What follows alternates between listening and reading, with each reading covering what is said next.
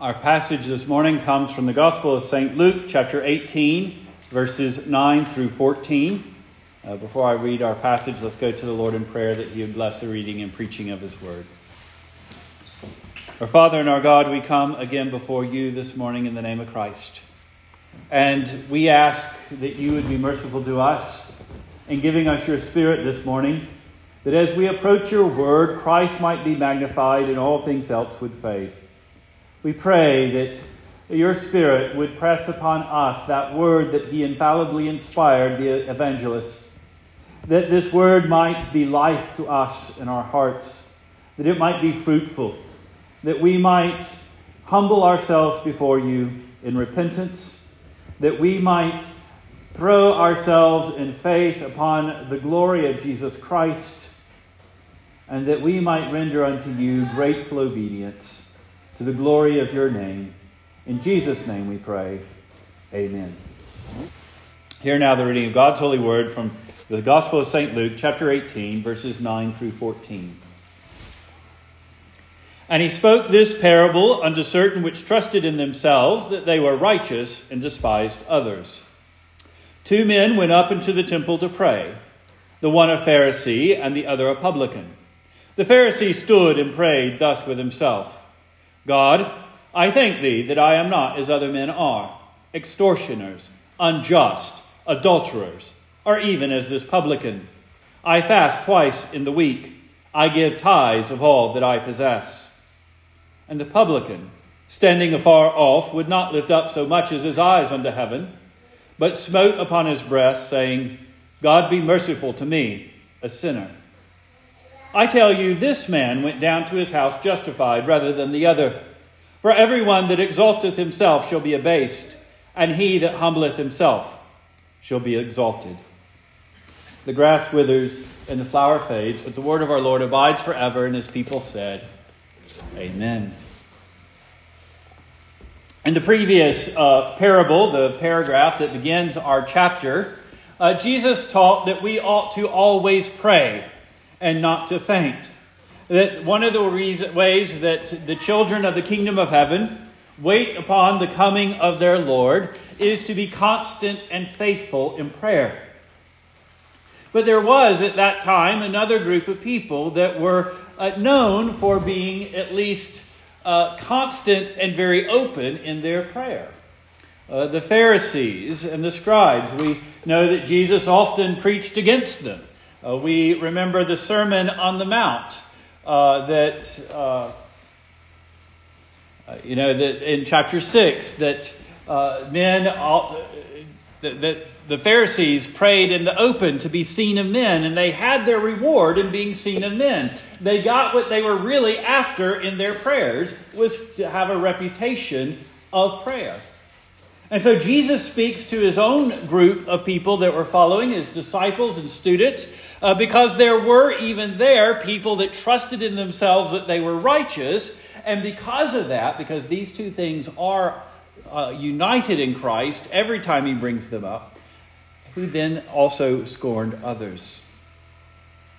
And he uses, he goes, he's talked about prayer, so now he's going to talk about prayer again. But what he's doing is showing the right way of faith. Because our faith, our prayer is faith in action. And our prayers will reveal what we truly believe and who we truly trust and uh, put ourselves in. And so, by the illustration of prayer, he's also demonstrating uh, the nature of faith that is acceptable unto the Lord. We saw this, by the way, in chapter uh, in verse eight of our passage uh, that leads into this one. Nevertheless, when the Son of Man cometh, shall he find faith on earth? When he's been talking about prayer.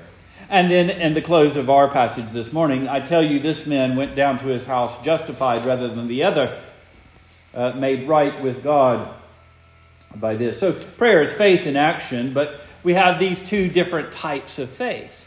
And Jesus puts before our attention two people a Pharisee, and as I've already mentioned, a man that had the reputation of holiness, uh, that prided himself in his righteousness and adherence to the law of God, who made himself a model to others to follow in the way of holiness. And we have the publican, uh, the tax collector. And he was despised in the eyes of, of Judea and, and the Jews of Galilee and other parts, not just because they were uh, uh, didn't like paying taxes, but it was because, as, as I've mentioned before, the way the Roman Empire had set up tax collecting. Uh, they would give a quota to their tax collectors. You have to bring in this, you have to pay us this amount of money, and anything else you collect, that will be your salary. So it was a set up for extortioners. Uh, the, basically, uh, it was designed to, uh, uh, to, to benefit those that were very zealous and cruel and, and successful and extorting money out of the people, and the more the merrier. They also had the habit of using publicans or tax collectors drawn from the people of which they conquered. And so the tax collectors among the Jews would themselves be Jews. And this uh, naturally uh, made them despised, of course, their own people. They were seen as uh, as those that would, um, like scallywags in the days of old, uh, give their hand to the conqueror and uh, enjoy their wealth at the expense of their brethren. And so this is a person not known for holiness, uh, quite the opposite. But he, it's important that we realize that in this parable, he's not talking about publicans as a class but publican that would nevertheless seek the Lord. Because there are those that were sinners and they cared nothing of it. They did not fear God or man, and this has nothing to do with that. But these are those that will give themselves to prayer. And so, looking first at the one that Jesus brings to our attention first, the Pharisee, uh, we ask, what does his prayer reveal about his faith? You see this in verses 11 and 12. He stood with himself and he prayed thus with himself God, I thank thee that I am not as other men are, extortioners, unjust, adulterers, or even as this publican. I fast twice in the week, I give tithes of all that I possess.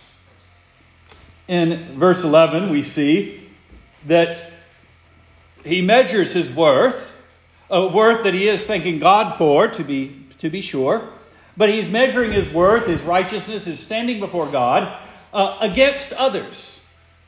That what he thanks him for is not what God has done in his heart, but that what distinctions he has over against uh, the hoi polloi, the, the rebel rousers, the, uh, the common folk, and particularly that publican over there, wherever he was in relation to him.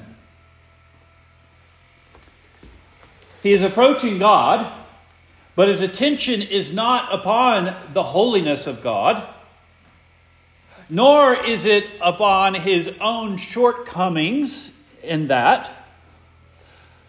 In order to, to sort of quench his conscience in that vertical direction with God, his mind is not on his offenses against God, but rather on others' offenses against God. And he imagines himself right with God when he brings to mind how many people are not right with God. Sometimes you and I come into the house of the Lord, and part of the benefit that we take from it, or at least part of the, the, the calm and the grace that we receive, is not that designed by the Lord to give, but of our own making, and that we congratulate ourselves that we at least attend church, that we at least make an effort to be Christian, that we at least look like good, honest people of uh, the neighborhood. And because we can imagine people who aren't, because we can imagine people who clearly are not Christian, we comfort ourselves with the notion that we must be so. But the problem is, he comes before the Lord thanking him for what he is in relation to others. And then by doing so, he's really, he's really seeking and, and imagining that God is pleased with what he is. a self righteous scorner of others, a prideful beast, a hypocrite. God didn't make him that. God didn't make him to be one that scorns his brethren and trusts to his own righteousness. And so, even in his invocation of gratitude to God, he is blaspheming God. Uh, and, and this is because he's measuring himself, not against the holiness that God requires be ye holy because I am holy, because he's measuring himself against his brethren. And, and in so doing, he also, as we see in the second, replaces true righteousness with sham duties. I fast twice in the week. I give tithes of all that I possess. Verse 12. Uh, if you uh, recall the law of God, you'll know that there is a fast required in the Mosaic law. It is once a year, it is on the Day of Atonement. The tithe is also required uh, from the fruit of one's labor and the increase of the field. But what this Pharisee does is say, I'm doing more than is required.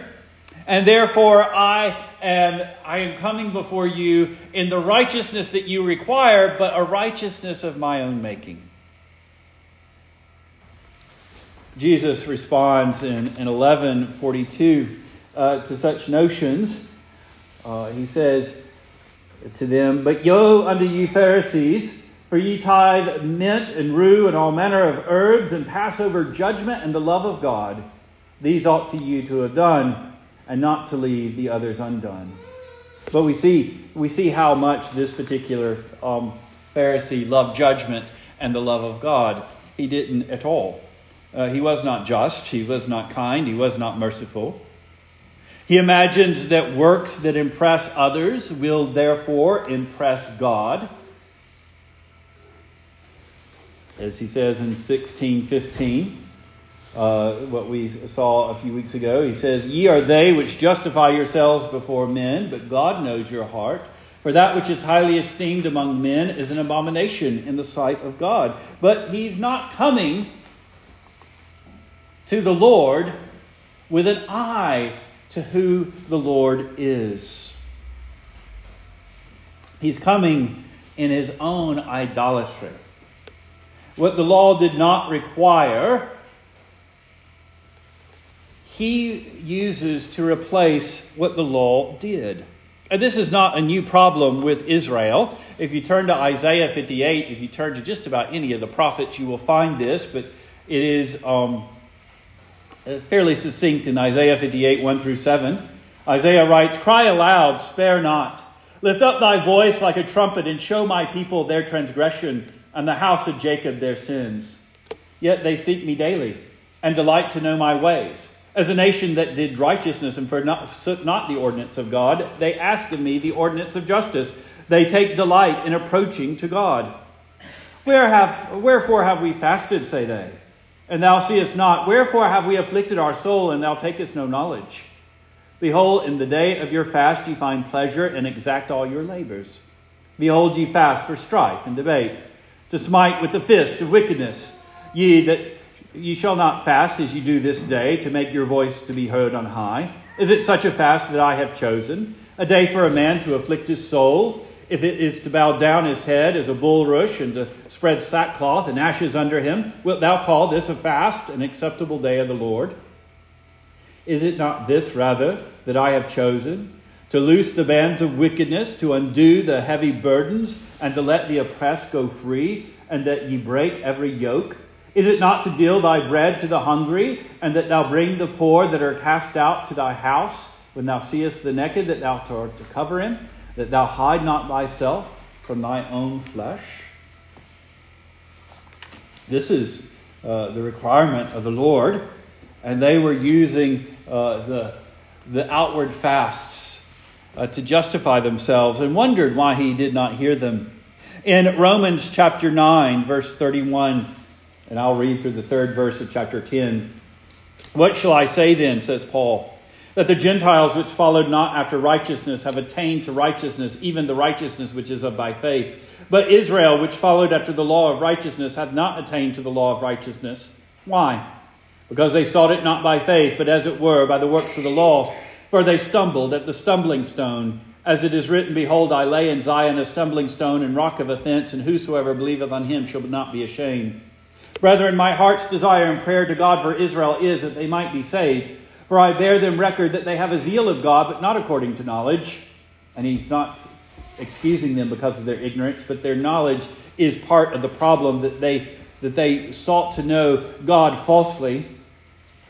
For they, being ignorant of God's true righteousness and going about to establish their own righteousness, have not submitted themselves to the righteousness of God.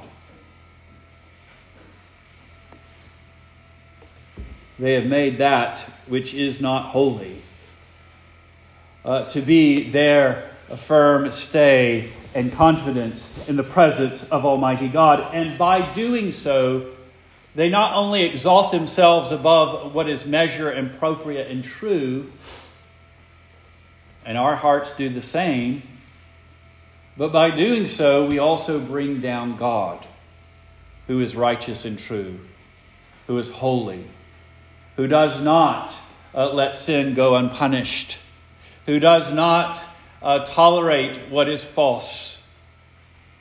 But we, as, as the psalmist says, we seek to make God such as one altogether as we are. We don't seek to be holy as he is holy. We seek to make him uh, as wishy washy on such matters as we are wishy washy. And that brings us then to the second uh, figure of this parable, the publican. And we ask ourselves why the praying publican is counted righteous before the Lord as we have it in verse 14. This one went down to his house justified rather than the other. How so? A publican is a sinner. Uh, he uh, has engaged in great wickedness, but look how he approaches him in verse 13. And the publican, standing afar off, would not lift up so much as his eyes unto heaven, uh, but smote upon his breast, saying, God be merciful to me, a sinner. We first see in the Acts and the way he stood uh, afar off, not near unto the presence of the sanctuary. He did not, the, the typical biblical mode of prayer is to lift up one's hands and eyes unto heaven, and this is the typical uh, mode of, biblical mode of prayer. The other one is to prostrate oneself. And if you want to know what that means, uh, our scriptures often say bow, uh, but it's closer in notion to the way a Muslim prays unto God, to prostrate himself before the Lord. But ever so often, as we read in Psalm 40, the weight of sin is such, and the, the knowledge of our uh, demerit is such that we are ashamed even to lift our eyes unto the Lord. And this is what he did. He cast himself down, and instead of lifting holy hands unto heaven, instead of lifting hands that were not holy, he beat upon his breast. Now, this is not to say that we have to do the same things, but he is giving the posture of the praying person here uh, that we might see his humility. And he humbles himself because he knows he's unworthy. The publican came and before the Lord, and he minded the others that were also there. The well, excuse me, the Pharisee did. The publican came in, and he was not minding the sins or the lack of sins of the Pharisee. He was not minding who else was there. It was between God and him, and he minded the holy God that says, "Be ye holy as I am holy," and he recognized what he was and knew that he could not lift himself up to the Lord. And he won't approach the Lord with a sham holiness. He knows that God is one, as Jeremiah 17, 9 and 10 says, The heart is deceitful above all things, desperately wicked. Who could know it? The Lord plumbs the depths of the heart. He knew the Lord plumbed the depth of his heart, that he approached unto this court, that he could not do so uh, with a fake holiness because he dealt with the true, holy, all knowing God. And so he won't. His humility is cast upon honesty, that there is nothing to commend himself except God's own mercy. And in this, he follows the great prayers of the saints of the Old Testament. That Moses, when he is interceding for the people of Israel, did not uh, put forward their worthiness. He did not put forward his own worthiness. He put forward the reputation of the God that delivered them out of the land of Egypt.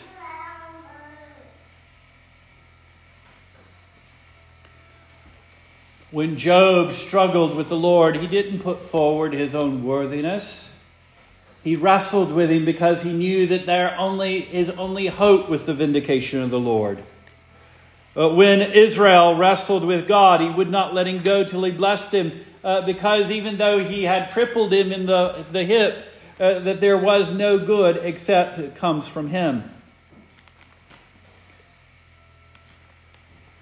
And this publican, recognizing he had no good to commend himself, but God, the source of all good, throws himself on the mercy of God alone. John writes in 1 John chapter 1 verses 5 through the second the second verse of the second chapter he says this is the message that we have heard of him and declare unto you that God is light and in him is no darkness at all. If we say that we have fellowship with him and walk in darkness we lie and do not the truth. And we might think that these words might puff us up to to justify ourselves to find that we walk in the light. But he goes on and he says if we walk in the light as he is in the light, we have fellowship one with another, and the blood of Jesus Christ, his Son, cleanses us from all sin. If we say we have no sin, we deceive ourselves, and the truth is not in us. If we confess our sins, he is faithful and just to forgive us our sins, to cleanse us from all unrighteousness. If we say that we have not sinned, we make him a liar, and his word is not in us. My little children, these things write I unto you, that ye sin not. And if any man sin, we have an advocate with the Father, Jesus Christ the righteous and he is the propitiation for our sins, and not for ours only, but for the sins of the whole world. This is the faith of the, of, of the publican. It says, Be merciful, or in the Greek, more literally, be propitious to me, a sinner. And because he makes himself nothing, because he empties himself of any false righteousness. He goes away counted righteous by God.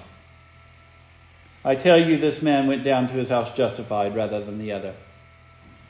Because he wouldn't be, he wouldn't be content with a fake righteousness. But his hands was open wide to receive the righteousness of Christ Jesus. This is why Jesus says to the Pharisees, I come not to call the righteous but sinners to repentance, because the righteous will never repent. They don't have any consciousness that they need to.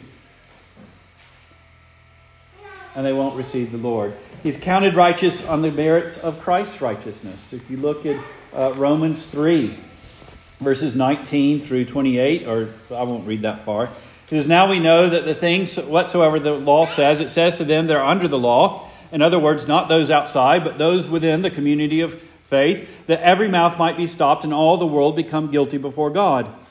Therefore, by the deeds of the law, there shall no flesh be justified in his sight, before the, by the law is knowledge of sin.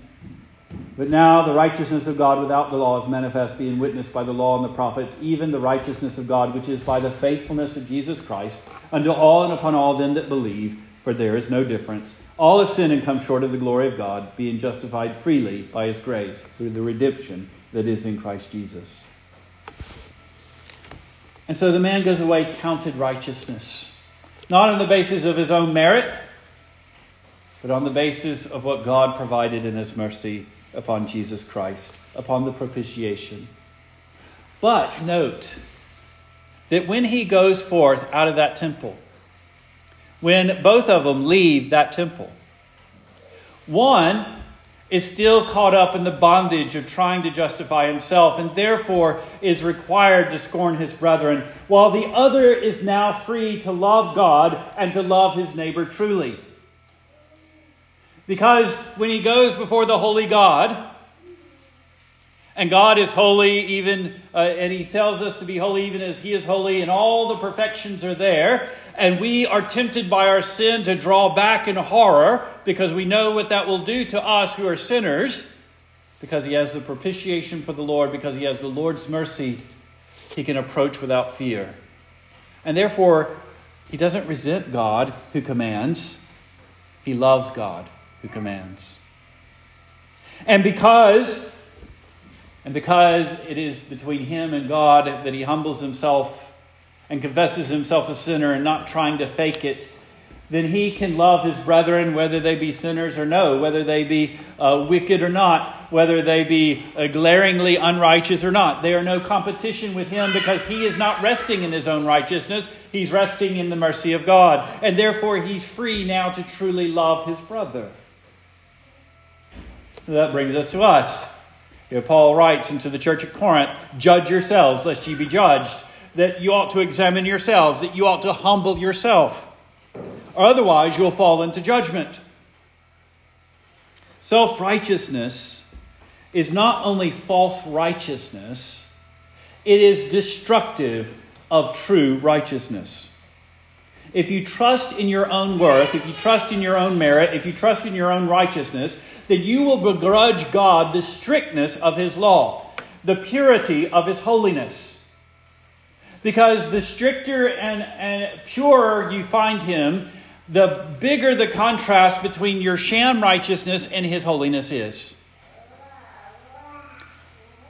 And you cannot love one who is turned against you in wrath, who knows uh, you can't love one who you know is your enemy and is set against you. You can't seek uh, to truly be devoted to Him. And so, if you trust in your own righteousness, you're going to begrudge God His righteousness. And if you trust in your own worth and righteousness, you will also resent uh, your neighbor's worth because the only way you can make your uh, righteousness uh, anywhere nearly uh, acceptable to your conscience is that you're comparing yourself with your neighbor. But if your neighbors are righteous and holy, that makes it harder for you. Because basically, what you're doing is this grading on the curve where uh, you're hoping that everybody does poorly, so if you can do good, your grade is higher. But if there are other smart people, they mess up the curve, right? And you begin to resent. And there's no one the Pharisees resented more than somebody who had true righteousness and holiness.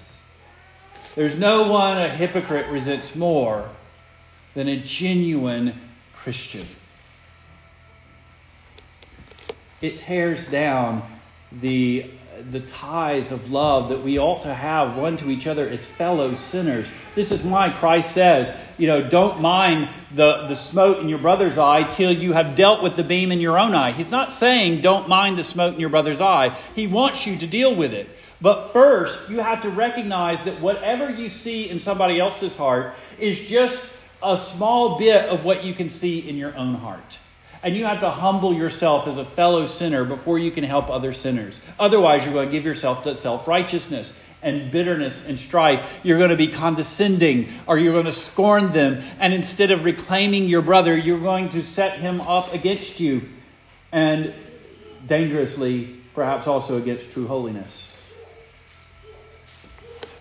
Self righteousness is false but it's also anti righteousness. And it leads to the scorn of brethren. But here's the good thing that you ought not to fear to be honest with yourself and with God. You know, there are those that, that chafe under the preaching of sin. Uh, there are those that, that would like us to preach more encouraging things. Uh, that, of course, I would say that, you know, faithful preaching is encouraging. Jesus pro- preached encouragingly, but he often brought us under to the throne of judgment, does he not? He's also condemning. His message is one of pulling out sin so that it might be condemned, not to leave us without hope, but to show us true hope. And so those that shirk the duty of preaching about sin actually inculcate a sense of self righteousness that is destructive of true love to God and love to brethren.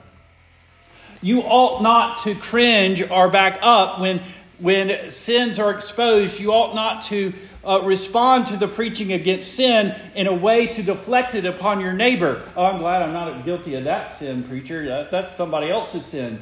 You ought to say, How am I guilty of that sin? I might not be publicly guilty of that sin, but how is my heart caught up in that? Why do I chafe to hear that? Because it's in that, that self honesty that we draw closer unto God because we seek to to rely upon ourselves, but we can do as Christ actually said deny ourselves, take up our cross, and follow Him. If we humble ourselves, there's no, there's no, there's no fear of humbling ourselves because it's actually honest. We're not going to be discovered that we are, you know, uh, uh, more sinful than we are if we're honest about our sinfulness. You know, the Lord made himself nothing. He made him to be sin who knew no sin, that he might make those righteous that trust in him, that knew no righteousness. That he made himself who is rich beyond all splendor, poor for man's sake, that he might bring the wealth of heaven to us in holiness. He, he made himself of no reputation and took upon himself our nature, that we might be gathered up in him in his righteousness and holiness. He made himself nothing to raise you up to himself. Fear not, little children, the Father desires to give you the kingdom. So he will not fail to exalt you who humble themselves before him. If you humble yourself before Him, He will exalt you. But understand that if you lift up yourself in pride and self justification, He will not fail to abase you. This is the good news that always comes with the warning that the Lord exalts the humble, and he that uh, exalts himself shall be abased. Throughout the church, this prayer of the publican has formed, throughout history, has formed the prayers and the devotions of the church. It is at the base of one of the oldest hymns that we have, the Kyrie eleison.